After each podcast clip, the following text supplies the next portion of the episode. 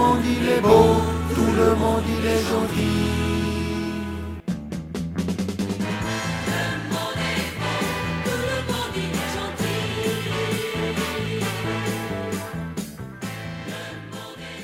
Bonjour tout le monde. La confusion, elle est bientôt partout. Et les temps s'amélassent visqueuses et sournoises par tous les interstices des divisions sociales qui, ainsi, se multiplient à tel point que les bourroiges de notre belle mécanique sociale semblent pris dans cette huile désormais trop épaisse et qui, plutôt que de lubrifier, menacent de pétrifier le système en entier dans une sorte de sidération contemplative. Jugeons plutôt. Certains éléments novateurs de notre organisation sociale contemporaine enlevaient, jusqu'à peu de temps auparavant, un consensus largement majoritaire et plutôt enthousiaste, voire carrément jovial et convivial. Je veux parler ici des technologies de l'information et de la communication, les fameux TIC, dont nos comportements sont désormais emprunts.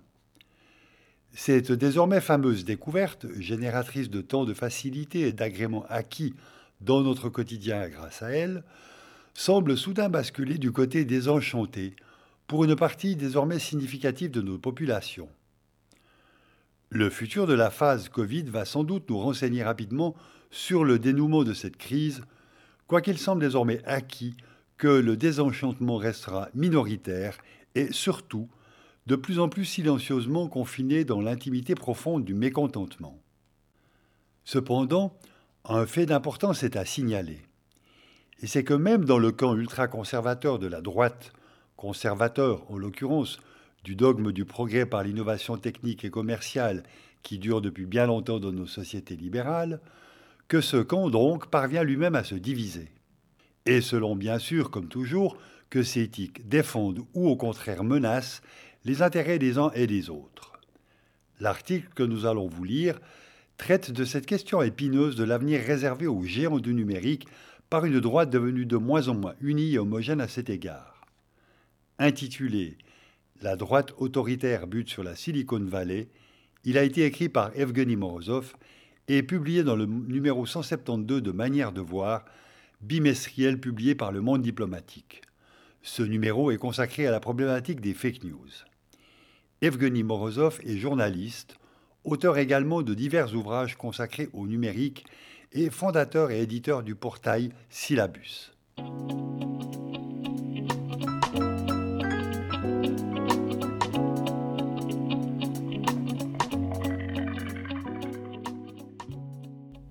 S'ils sont parvenus à retourner le stigmate en faisant des fake news, un mot d'ordre contre les médias dominants, les dirigeants de la droite autoritaire n'ont jamais adopté une position commune sur l'emprise croissante des géants du numérique.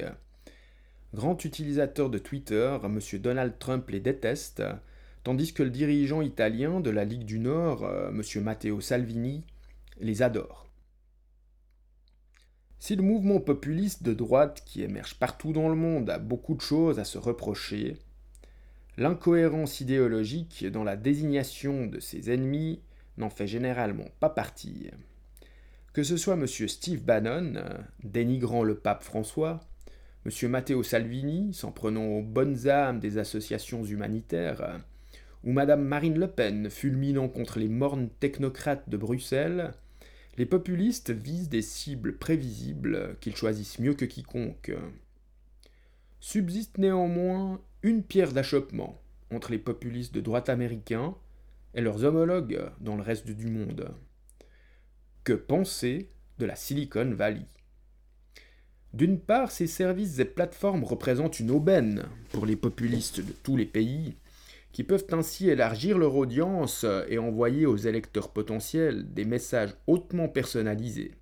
Comme l'a démontré le fiasco Cambridge Analytica, cette entreprise, euh, qui siphonnait des données personnelles d'utilisateurs de Facebook euh, pour dresser des profils idéologiques revendus à divers clients, dont l'équipe de campagne du futur président américain.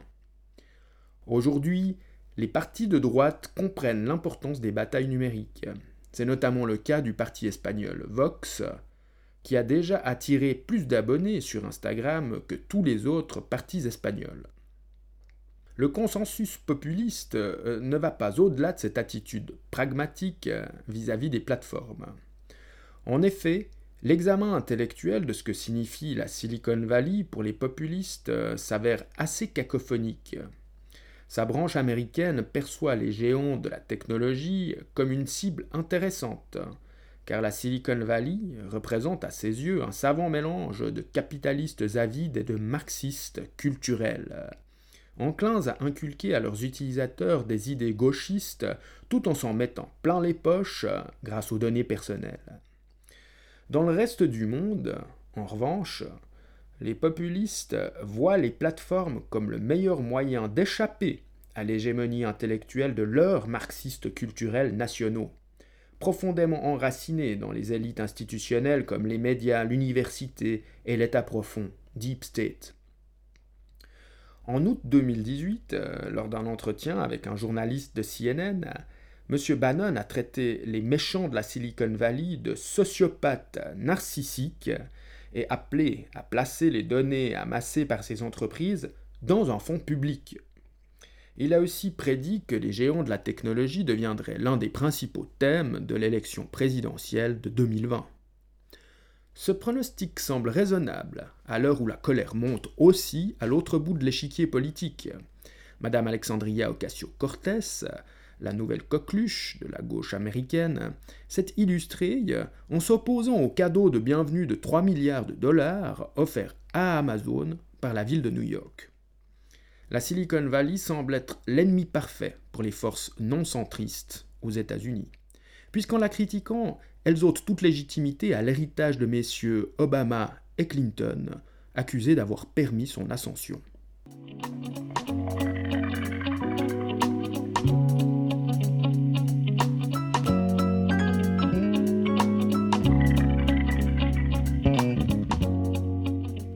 Éradiquer les idées conservatrices. D'autres personnalités de droite reprennent à leur compte les opinions de M. Bannon. M. Brad Pascal, responsable numérique de la campagne de M. Donald Trump en 2016, déplore que des monstres des technologies comme Google et Facebook ne soient plus que des incubateurs pour les idéologies libérales d'extrême gauche et fassent tout leur possible pour éradiquer d'Internet les idées conservatrices et leurs tenants. Le fait que des individus conservateurs ou d'extrême droite soient exclus de certains réseaux sociaux ou plateformes de financement a contribué à amplifier de telles perceptions de la Silicon Valley. Même M. Trump affirme que Google supprime les voix des conservateurs et cache des informations qui sont bonnes, une situation très grave dont il promet de s'occuper. Illustrant le contraste radical entre cette position et celle des populistes de droite d'autres pays, une vidéo devenue virale, datant de la prise de fonction de M. Jair Bolsonaro à la tête du Brésil le 1er janvier 2019, montre une foule de ses partisans scandant WhatsApp, WhatsApp, Facebook, Facebook. Une réaction qui n'a rien d'exceptionnel. Le 5 avril 2017, alors qu'il n'était encore que député au Parlement européen, M. Salvini prononçait un discours incisif contre les tentatives de lutte contre les fausses nouvelles, déclarant que c'en était fini des vieilles méthodes des élites visant à définir les enjeux prioritaires. Longue vie à Facebook, concluait-il. De même, le 5 mars 2018, après avoir obtenu de bons résultats aux élections, il s'exclamait sur Twitter Dieu merci, il y a la toile. Dieu merci, il y a des réseaux sociaux. Dieu merci, il y a Facebook. Le mouvement 5 étoiles, M5S, qui fait alors partie de la coalition de M. Salvini, a pris ses distances avec M. Bannon et Bolsonaro. Mais en tant que mouvement lancé par un blogueur et propulsé par les réseaux sociaux, eux aussi sont épris des géants de la technologie. Ils espèrent, précisément, favoriser leur culture de la disruption, proposant dans leur discours de faire de l'Italie une smart nation, notamment en donnant leur aval à l'expansion d'Amazon sur leur territoire, sous prétexte que les données des entreprises italiennes gérées par la multinationale seraient désormais stockées sur place. La polémique soulevée en 2018 par la directive européenne sur le droit voisin, qui oblige des industries numériques à rémunérer les médias dont elles affichent des extraits, montre bien l'étrange amitié qui unit la Silicon Valley et les populistes du vieux continent. Toutes les plateformes numériques détestent ce texte, qui impliquerait des mesures de coercition à l'encontre des contenus publiés. Beaucoup de groupes, issus de la société civile, ont également protesté contre la criminalisation éventuelle des mèmes, voire du partage de liens.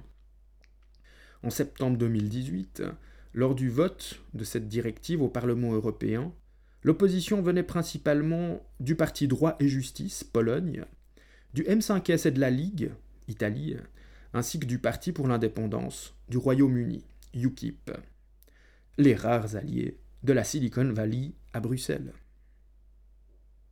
En l'absence d'une véritable rupture géopolitique et commerciale avec Washington, les populistes européens ne changeront probablement pas d'avis sur les géants du web. Les populistes américains, eux non plus, ne baisseront pas le ton et ne changeront pas de cible. Sur la question de la Silicon Valley et du pouvoir qu'elle exerce, M. Bannon restera plus proche de M. George Soros que de M. Salvini. C'est là un paradoxe dont les progressistes ingénieux pourraient se servir, ne serait-ce qu'en demandant aux populistes de droite européens d'expliquer leur grand amour pour un secteur que même M. Bannon diabolise. C'était Raphaël Desplomb pour la lecture de ce texte.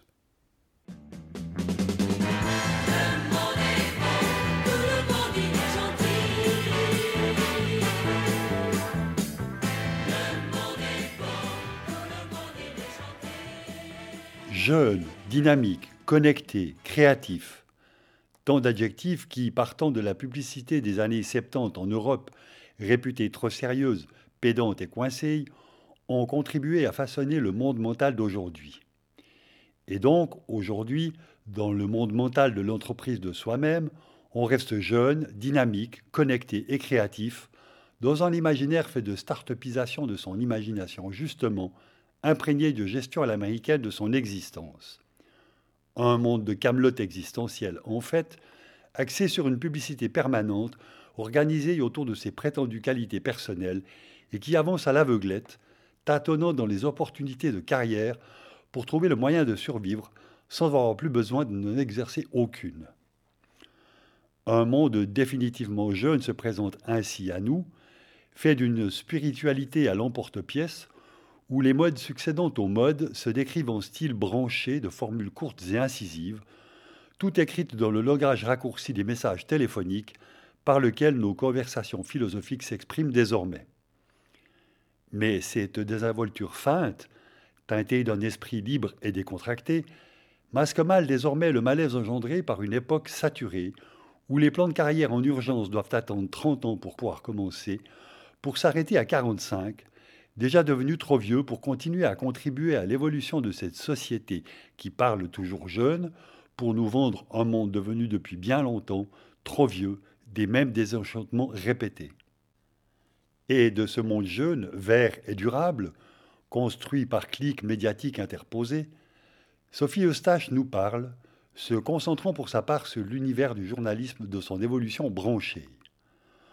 Pour donner donc suite à l'article précédent, nous vous donnons lecture de son article intitulé De l'information au piège à clic, paru dans le Manière de voir numéro 172, consacré aux fake news. Sophie Eustache est journaliste. C'était Patrick Rion pour ses introductions.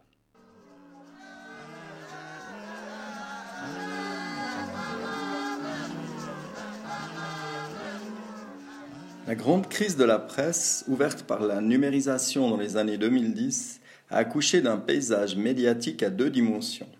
D'un côté, de grands groupes traditionnels, ayant misé sur l'information payante en ligne et les abonnements, ont tiré leur épingle du jeu. De l'autre, ont émergé des dizaines de sites d'infodivertissement entièrement dépendants de la publicité et donc du nombre de pages vues. Usiner en quelques minutes des articles insolites sur le dernier sujet qui agite les réseaux sociaux, y glisser des références flatteuses aux annonceurs publicitaires, saupoudrer l'ensemble de vidéos amusantes qui feront le tour d'Internet, la recette a porté à des sommets l'audience des sites d'infodivertissement, Melty, Combini ou encore BuzzFeed.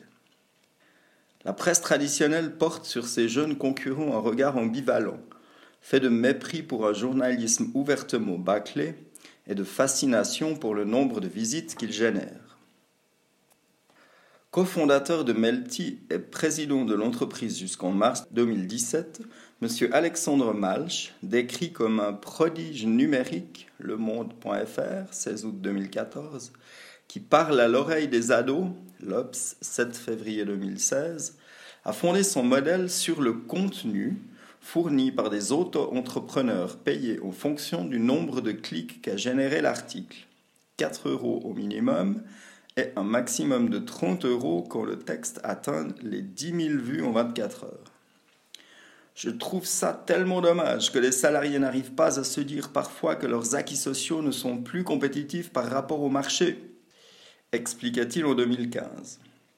Selon le collectif Génération Précaire, l'entreprise faisait appel en 2014, en plus de ses 72 salariés, à 60 freelances en auto-entreprise et à 30 stagiaires.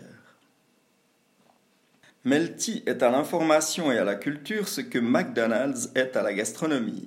Son choix d'abreuver les 12-25 ans d'articles sur Justin Bieber, Game of Thrones ou Beyoncé n'a rien de neutre.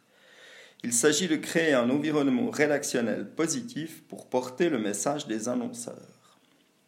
Ces derniers paient non pas pour afficher un bandeau à côté des articles, mais pour figurer au cœur du texte lui-même. La proverbiale frontière entre information et publicité se rempart infranchissable que les journalistes des plus prestigieuses publications appelaient Mur de Berlin a cédé face aux assauts de l'argent. Pour mieux convaincre, la publicité prend l'apparence de l'information. Ce financement du contenu éditorial par les marques se nomme publicité native, native advertising. Il signe l'esprit de l'époque. Lorsqu'il dirigeait son site, M. Malch mettait un point d'honneur à déjeuner une fois par semaine au parc d'attractions Disneyland. Puis, il transposait cet univers de carton-pâte dans le monde de l'information.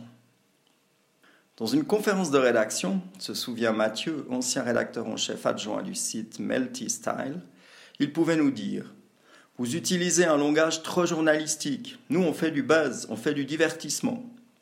Au lieu de dire la rédaction vous conseille ceci, vous écrivez On a trop kiffé.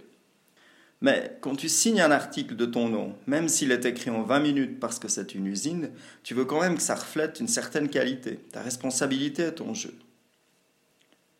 En décembre 2019, le groupe se prévalait d'une audience importante. 17 millions de visiteurs uniques sur ses sites melty.fr et choco.fr, sites d'actualité 100% féminin inspirants.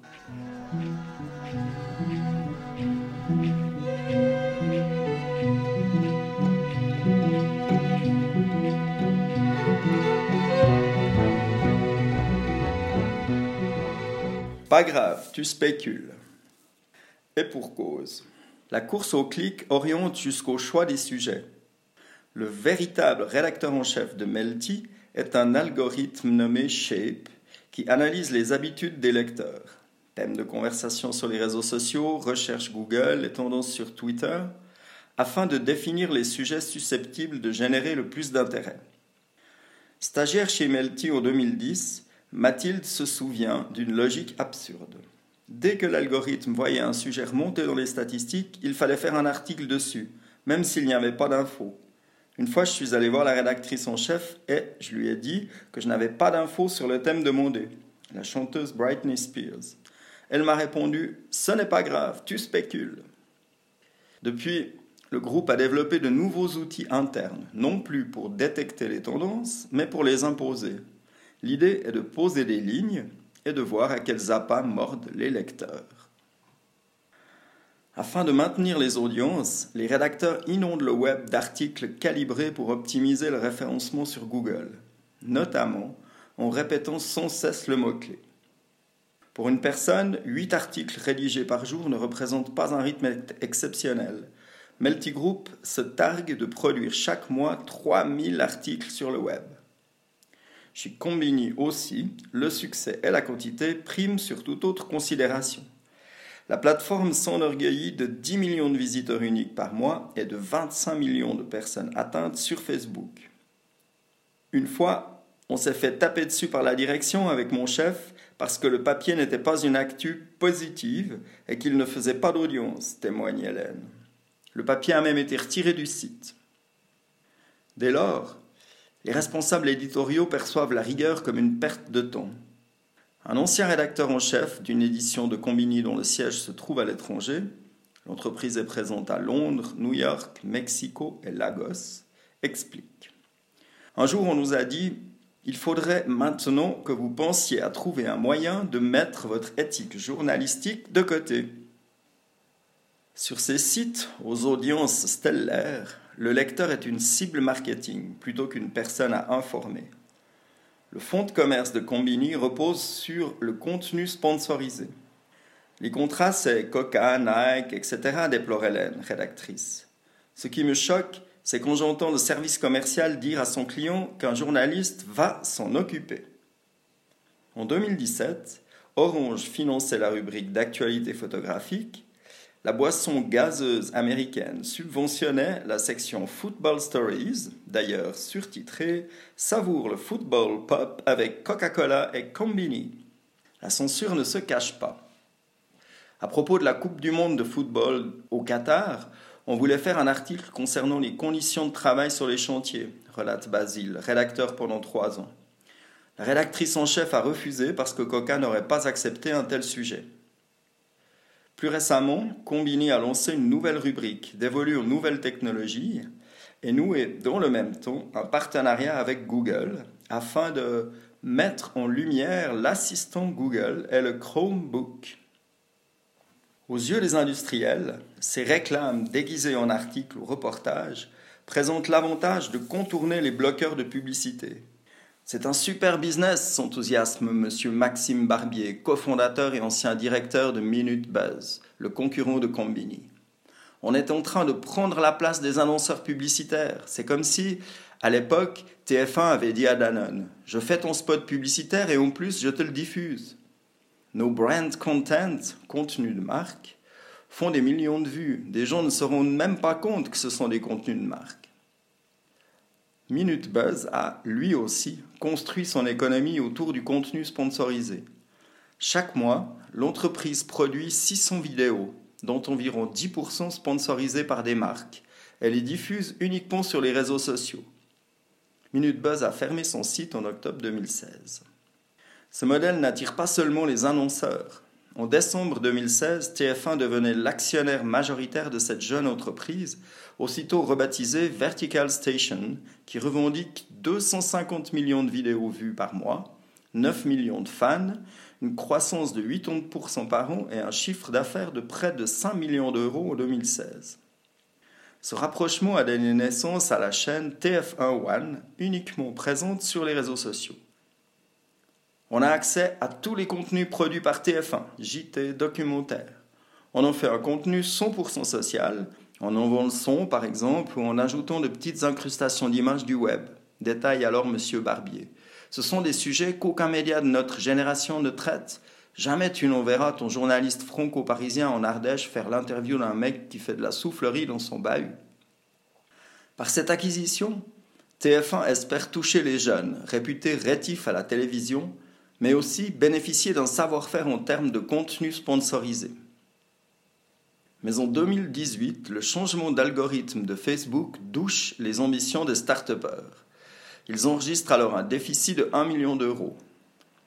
Malgré leur tentative de redéployer TF1 One sur la plateforme chinoise TikTok, très prisée des adolescents, TF1 décide d'abandonner le projet. En octobre 2019, les deux créateurs du média sont révoqués. Ils attaquent alors TF1 en justice. L'affaire se résout quelques mois plus tard à l'amiable. Début 2020, Mme Laure Lefebvre, M. Barbier et le groupe de M. Martin Bouygues ont conclu un accord. TF1 a racheté les 29% encore détenus par les deux fondateurs, montant ainsi à 100% du capital.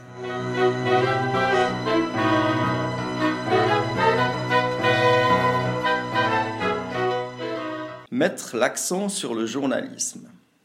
Lancé en 2016 aux États-Unis et en 2013 en France, le site BuzzFeed ne vit également que grâce à la publicité et au contenu sponsorisé.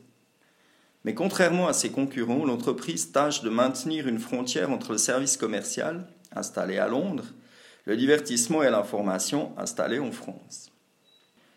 Si la version américaine s'est distinguée par des affaires de plagiat, puis par la publication début janvier 2017 d'un document non vérifié contenant des allégations scabreuses sur les activités de M. Donald Trump en Russie, l'édition française s'efforce de mettre l'accent sur le journalisme. Recrutée en 2015, la rédactrice en chef est passée par Slate et l'Express. L'équipe compte alors quatre personnes à temps plein au service divertissement et sept journalistes au service information. Au sein de ce dernier, David Perrotin se réjouit de disposer de temps. Pendant la campagne des législatives de 2017 en France, explique-t-il, on s'est dit on va fouiller les profils des 525 candidats investis par le Front National. C'est ce qui m'a attiré chez BuzzFeed, avoir les moyens d'enquêter. Contrairement à Combini et Melty, BuzzFeed est régi par la Convention collective des journalistes. Mais si ces coulisses reflètent le travail d'une rédaction classique, le site ressemble à un bric-à-brac de potins racoleurs, de listes aux accents baroques comme 23 trucs normaux en Belgique mais qui paraissent super bizarres aux yeux des Français, 27 juin 2017, et de rubriques au nom qui laissent songeurs les non-initiés, comme OMG, Oh my God. Oh mon Dieu. LOL. Laughing out loud. Mort de rire. Cute. Mignon. WTF. What the fuck? C'est quoi ce bordel?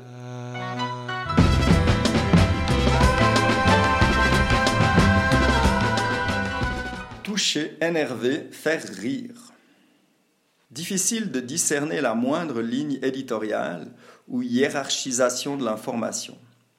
BuzzFeed est un média qui repose sur le partage plus que sur le clic.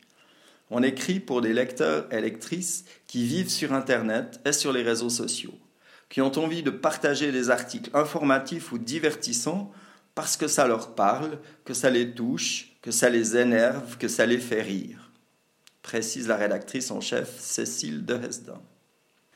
À la différence de celui de la presse traditionnelle, le trafic de BuzzFeed provient essentiellement des réseaux sociaux.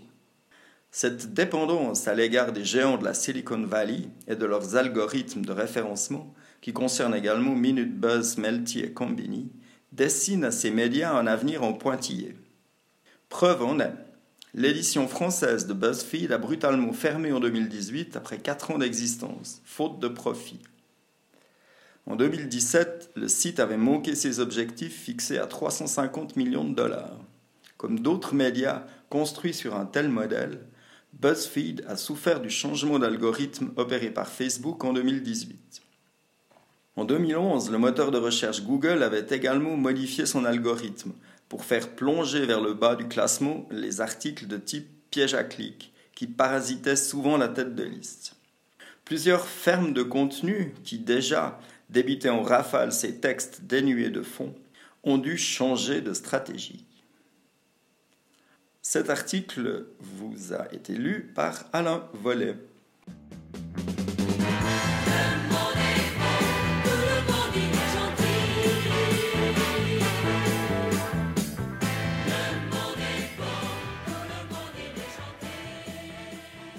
À la conception de l'émission, à sa réalisation et sa mise en onde, Patrick Rion, Jean-Luc Rochat, Fabio Cattaneo. Éditeur responsable, Patrick Rion. En partenariat avec les radios locales lausannoises Radio Django et Luz Antenna, qui permettent la diffusion des émissions de Le Monde est beau.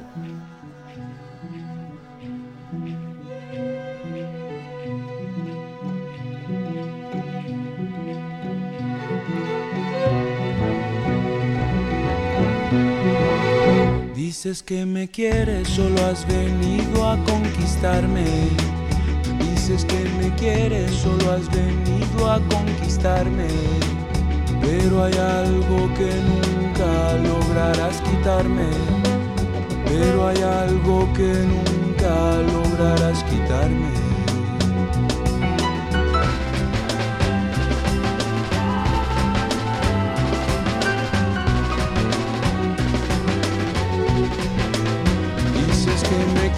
Solo has venido a conquistarme.